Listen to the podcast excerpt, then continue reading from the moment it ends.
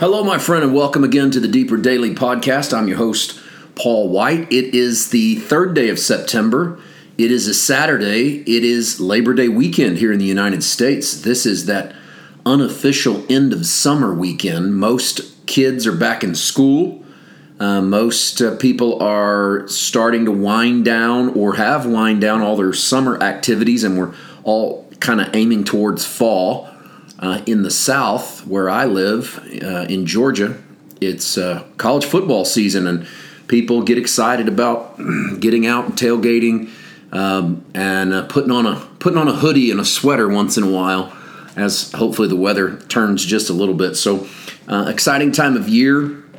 Uh, my daughter is in college now. Lauren is a freshman at University of North Georgia, and so we're back up and uh, sort of running uh, a little more, a little closer to normal because we're always used to her being in school, but now this is a little different, of course, with her commuting from home to school. Um, and so a little bit change of season, change of time. I want to say a couple of things today, and I want to share a scripture. Today, we're not going to start chapter 5. I'm going to save that for tomorrow. We've been airing the audio version of our book, Righteous Saul versus Righteous Paul. We are right up to the beginning of the fifth chapter, but I'm going to hold that for one day, and I'm going to do it for a couple of reasons.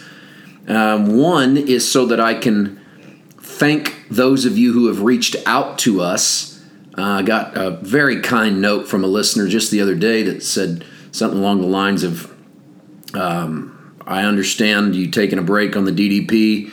Um, look forward to seeing what comes out of that time of rest and and we've had others that just told us how much they appreciate this podcast and the consistency of it and to take a breather when we need it. And, and so we, and rather than getting, stopping here on the DDP, we just scaled back a little bit and started to air some things that we already had recorded. That makes it a little easier on me for a little bit, gives me a, a slight break, and, and I can feel the, the wheels turning on on doing something next and where we're going to go next. So it's been very exciting time. I want to say thanks for the understanding and the encouragement of those who've reached out. I also want to tell you about the sermon that you can look for tomorrow. Every Sunday, we put up a full length sermon from somewhere in our travels. And this Sunday, the 4th of September, begins a run of three consecutive services from Westminster, South Carolina, where we ministered at the Tabernacle of Hope for our good friend Jamie Groover. We were there for three nights at the end of July. Uh, the tomorrow the fourth, and then the the eleventh and the eighteenth, we will put up those three sermons: Friday night sermon, Saturday night's sermon, and Sunday morning sermon from those meetings. And I think you'll enjoy this. This was a fun time. I love being with Jamie and his church, and I love seeing what God's doing there. They're they're a church in transition their season has changed. They are really embracing grace and the liberty that comes with knowing they are sons, and they come from um, from a background that, that uh, a lot, a lot, a lot like I did in the way that um, sort of driven with religion and performance, and so many of you have come from those backgrounds as well, and so it's been an enjoyable journey to help them. The sermon that you'll hear tomorrow kicked off our weekend of meetings, and it's called "All Are Imprisoned." And I did this because of a, a text that really started to explode within me. I'm going to read another um, verse here in a moment, a couple of verses of of texts that have made a difference in me lately. But this particular text where Paul says that all are imprisoned so that all could receive uh, his mercy, um, it's really Paul answering a question you know, because he asks the question in Romans 9 what if God, desiring to show his wrath and make known his power, endured with much patience vessels of wrath prepared for destruction? It's a it's a, a question that Paul then works three chapters to answer. It basically says, what if some people are just going to get it so that God can show mercy to other people? And then when he gets to the end of his argument, he decides, you know, that's not it.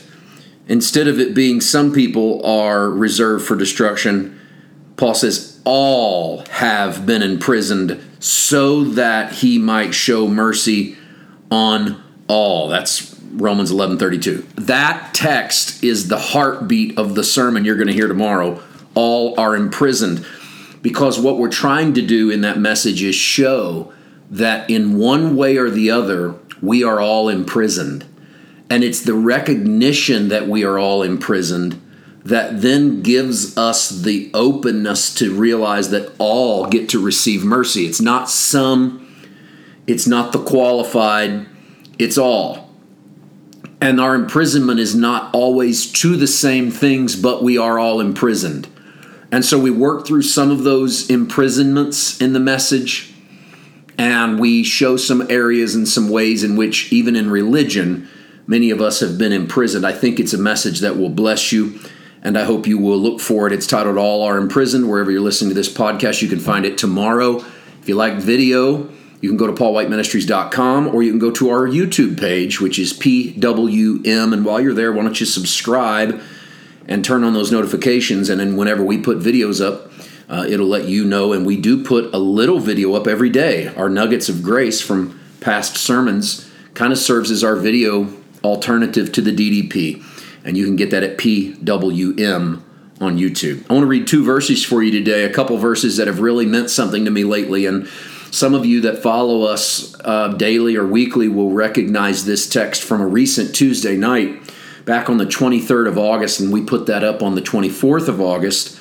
Um, I did a message that concluded our series on the church, the church to the principalities and powers. And in that, we read this text from Romans 8 38 and 39. For I am sure that neither death nor life, nor angels nor rulers, nor things present nor things to come, nor powers, nor height nor depth, nor anything else in all creation will be able to separate us from the love of God in Christ Jesus our Lord. And that that I'm reading from the from uh, ESV here. That day we read from the New King James where he says, Neither angels nor powers nor principalities. And I'm not going to get into the to the juxtapose between those two ideas, but in that sermon we were really trying to emphasize the powers and principalities and the fact that they had no power over the individual and over the church. But and and and so that text has really been alive in me. But one of the parts of it that has really been unshakable lately I'm sure that neither death nor life will separate me from the love of God in Christ Jesus. I'm sure that neither death nor life. Now, I don't know what that means to you.